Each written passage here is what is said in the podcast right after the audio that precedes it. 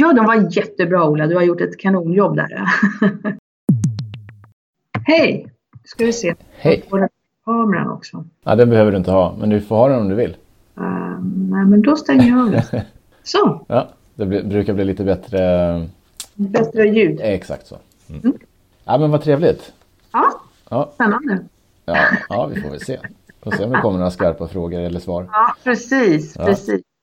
Ja, jag, kan, eh, jag får redigera ihop den så att vi låter så smarta som möjligt sen efteråt så det är lugnt. Det uppskattas. Ja.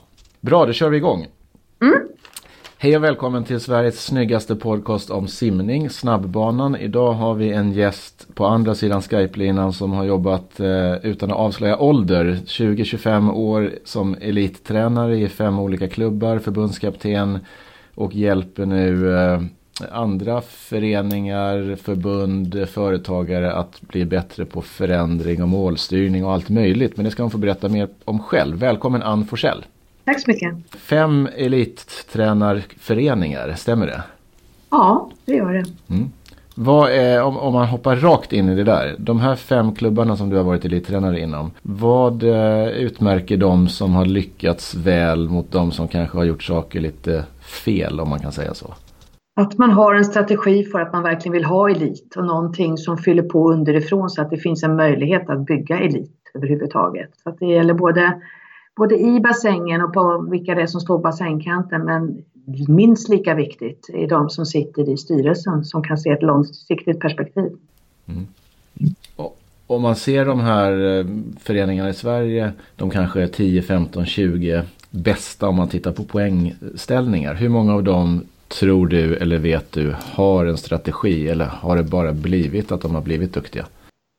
Um, jag kan inte svara på raka hur många det är som har en strategi, uh, även om jag vet att det finns det. Men tyvärr är nog mycket på att det bara råkar bli så.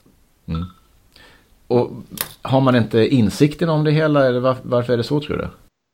Jag tror inte man har insikten om det. Eh, men jag tror att bara för att de lyckas ett år så tror de att de har receptet och att det bara är att köra på utan att riktigt fundera på vad, vad kan hända, vad blir konsekvenserna av vad, vad det är man gör för någonting.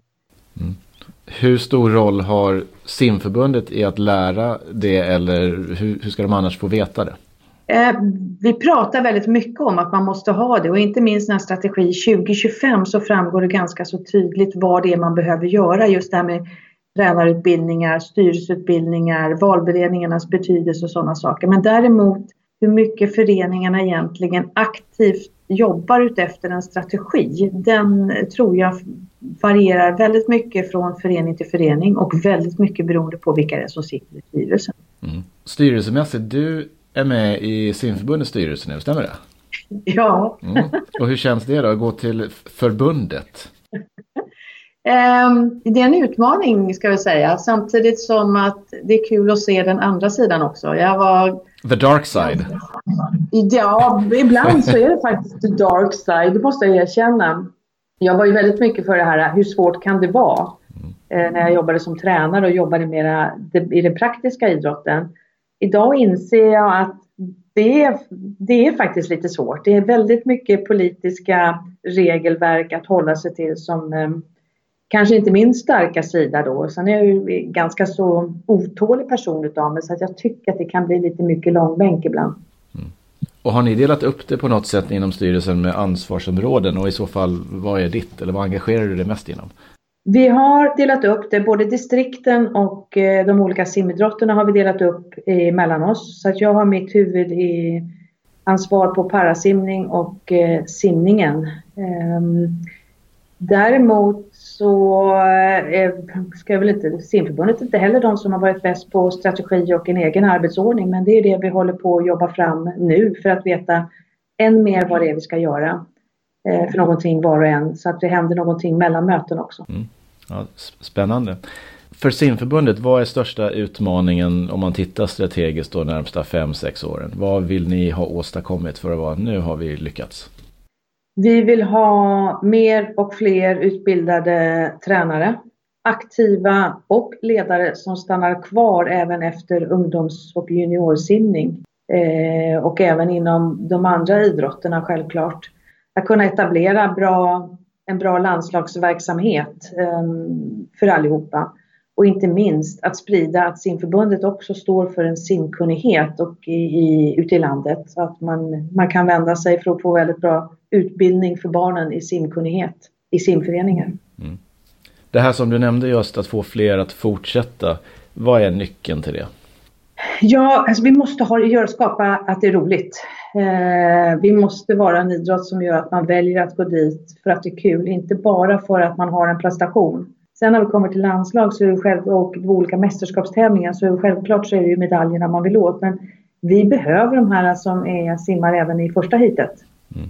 Eh, för att vi ska kunna få det riktigt roligt. Allting kan inte bara vara en snabb tävling, ett hit, typ eh, ISL som är jättekul att det har kommit till. Men vi kan inte bara ha det på det sättet. Vi måste ha fler som börjar för att vi ska kunna få några som kan simma bara i bästa hitet. Mm.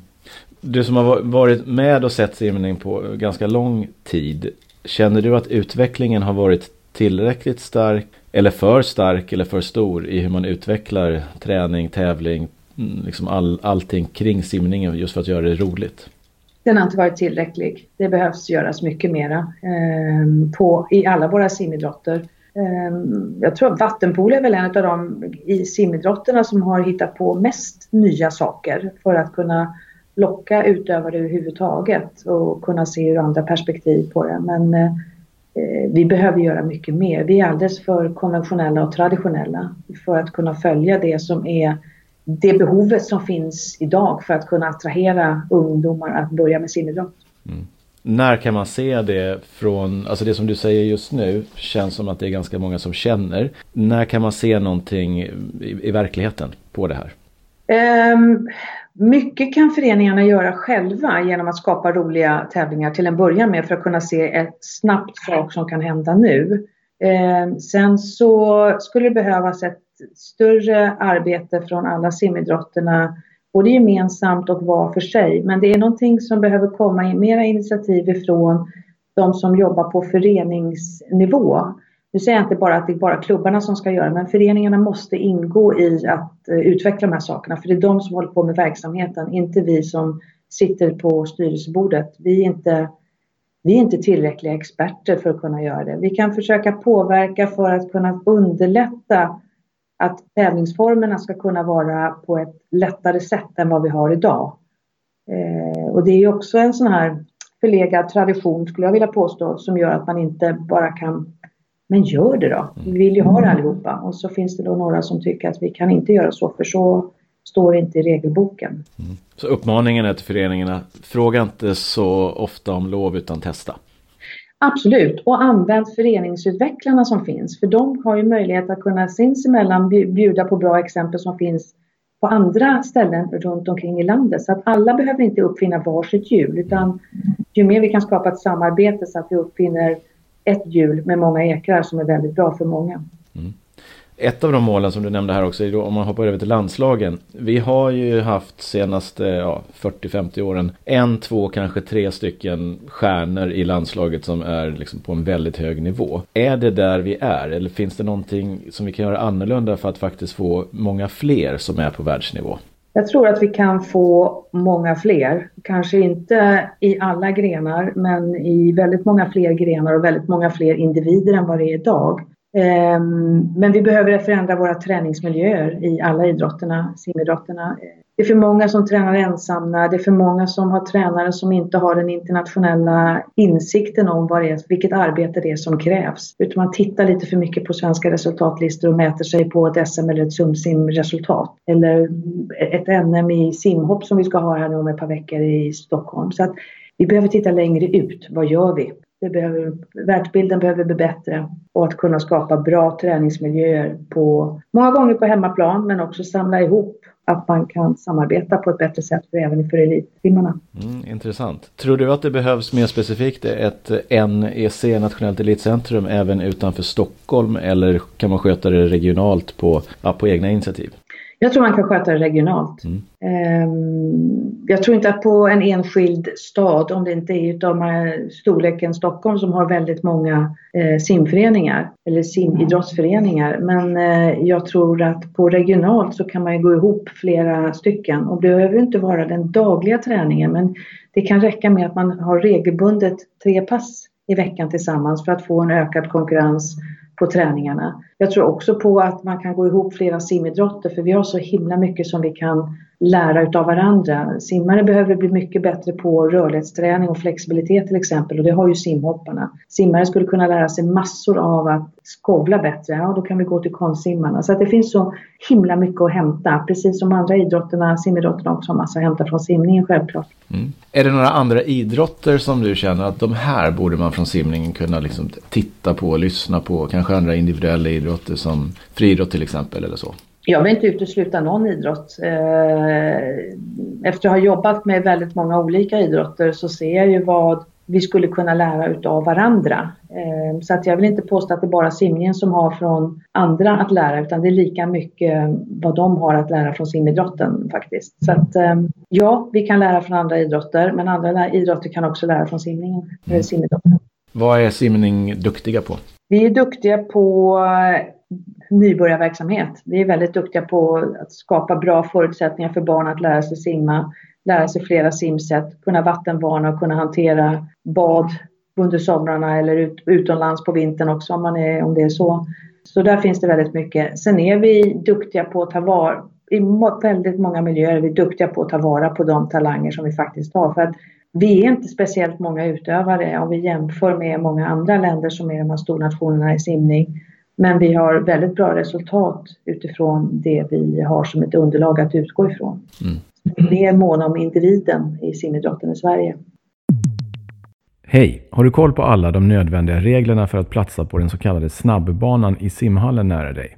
Om inte, gå till simregler på Facebook så får du all information du behöver. Lycka till med din träning, simma fort och hårt och följ reglerna. Det var ju ett antal år sedan som du lämnade simningen eh, vad gäller rent praktiskt att vara tränare. Varför gjorde du det? Min bucket list var färdig. Mm. Du hade gjort e EM, VM, OS, elittränare och dags för något nytt. Ja, precis. Lite så. Um, och jag, jag, kände att jag hade inte tillräckligt med motivation själv för att ställa mig på en ny fyraårscykel och göra ett jobb. Och då då är inte jag rätt person att ska försöka motivera aktiva att göra ett jobb som krävs när jag själv inte är beredd att göra det. Så då är det bättre att kliva av innan man blir uttråkad, bitter och eh, de andra önskar att man klev av. Då gör jag det hellre på egen, eget bevåg istället. Mm. Vad är du mest stolt över om man tittar på din tränarkarriär? Att jag har haft aktiva under så himla många år som faktiskt har presterat så att det även har resulterat i att man får delta på OS. Sen är det inte så många som har tagit medalj på OS men eh, det är inte bara från mina simmare utan det är ju eh, trots allt ifrån Sverige. Mm. Det är väl det jag är mest stolt över. Mm. Är det något speciellt minne som sticker ut extra starkt? Ja, alltså det blir ju första gången man är med på ett OS, det måste jag säga. Det, Dels så var det en häftig upplevelse att få vara med om allt det här med en OS-invigning, eh, bara OS-mat, eller här matsalen som finns i OS-byn. Och sen att det resulterade i att en av mina egna aktiva var med och tog en medalj. Det är klart att det, det sitter, ju, sitter ju klart och tydligt som en, en väldigt klart minne, roligt minne. Mm. Och är det någon av, av motsatsen, så att säga, ett inte lika roligt minne? Vad skulle det vara i så fall? Eh, OS i London eh, gick inte alls som det var planerat och än idag kan jag inte riktigt förstå vad det var för någonting. En hundradel från en semifinal och då, sen så då är liksom, ja allt var ju borta. Fyra års arbete var borta på mindre än 22 sekunder och med en skillnad på en hundradel och det var tufft. Mm. Och det är Stefan Nystrand vi pratar om då? Ja, det är det. Mm. Varför var han så eh, snabb?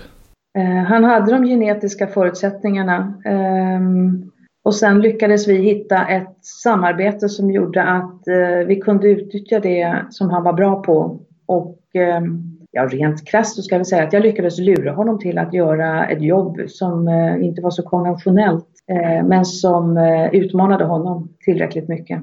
Och vad betyder det att det inte var konventionellt? Alltså man sätter inte en huvudserie på 8 gånger 25 start 30 som ett huvudjobb på, i, när man jobbar med simning utan då är det snarare 8 gånger 200 eh, 8 gånger 400. Ja, för din del. jag har inte haft någon som har tävlat så. Jo, Simon Sjödin 400 medley och Daniel Karlsson 400 medley, men det är också vända. Ja. Um, så det fick jag ganska mycket skit för när vi la om träningen och struntade i allt det här konventionella. Men um, det passade inte den typ av genetiska uppsättning som Stefan hade. Och sen bara att våga ta det och våga stå för det beslutet. Ehm, jag visste, vi visste, men ehm, andra i Sverige hade lite svårt att acceptera det. Så det kanske var en, en liten föregångare till USRPT, lite så, Michael Andrew-stuket kort och hårt och tävlingsfart? Ja, det, det är det nog. Alltså jag tillbringade ganska mycket tid, ja, där var det verkligen, jag satt och tittade i eh, Bosons friidrottshall, vad, vad gjorde sprinterna? Mm. Eh, och sen så försökte jag göra om det till vattengrejer istället. För, för min, min bild av en sprintlöpare eh, de gör någonting och sen går de omkring och lallar och garvar tillsammans med mina kompisar ett bra tag. Och sen så gör de någonting igen. Ehm, jag tänkte ja, ja, men det kan ju inte vara helt fel. Så att vi började med att göra om där. Och, eh, vi hade ju samtidigt så hade vi väldigt mycket tester i form av laktat och det, så att med hjälp av Magnus Kjellberg. Mm.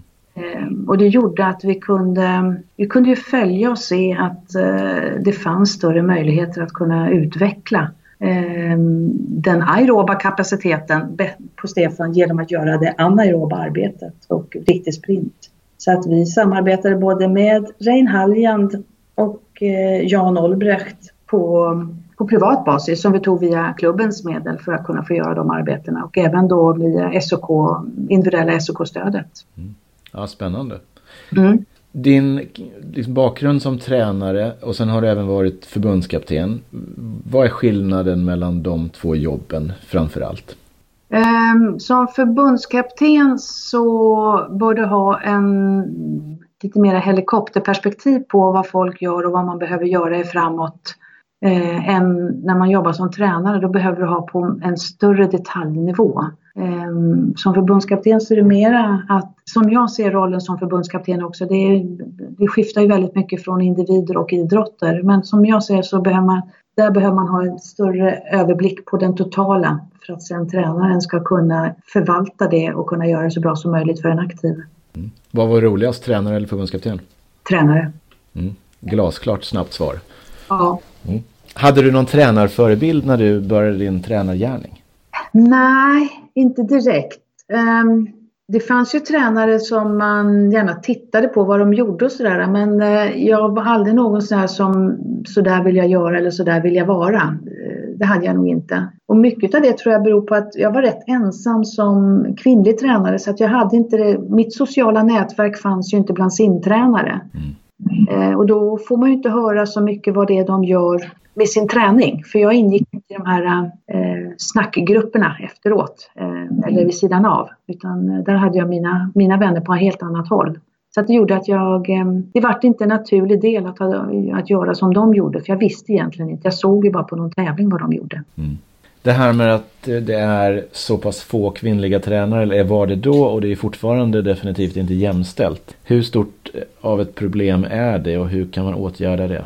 Det är ett jättestort problem. Ehm, dels för att vi, det är 50 procent av svensk befolkning som man utesluter från, eller utesluter, som inte är del utav att vara ledare på elitnivå skulle jag vilja säga. För att de finns ju väldigt många kvinnliga ledare på barn och ungdoms och breddnivå. Mm. Men sen utav någon anledning så slutar man och dels så är det väl då normen hur det ser ut och nätverk, de sociala nätverken har en för min del så var det i alla fall en stor betydelse. Det roligaste tävling jag varit med på det var när vi var två kvinnliga simtränare vid VM i, i Melbourne där Martina Aronsson och jag kunde umgås på, på våra premisser, inte på grabbarnas premisser. Mm.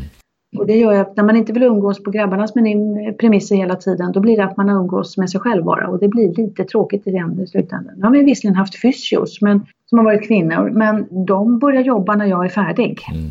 Att, ehm, det blir, det blir, blir svårare att hålla det sociala nätverket då. Mm. Så det där sociala nätverket, att verkligen kunna se till att vi blir fler. Men sen måste vi börja tänka mer i att man jobbar som team. att en person inte ska behöva vara närvarande jämt för att man måste kunna försöka ha det sociala livet och familjelivet att fungera vid sidan av. Och där har vi en, ett stort jobb att göra, inte bara simidrotten utan svensk idrott överhuvudtaget. Att förstå att fler kan vara med och dela på jobbet och göra det bättre för flera. Mm.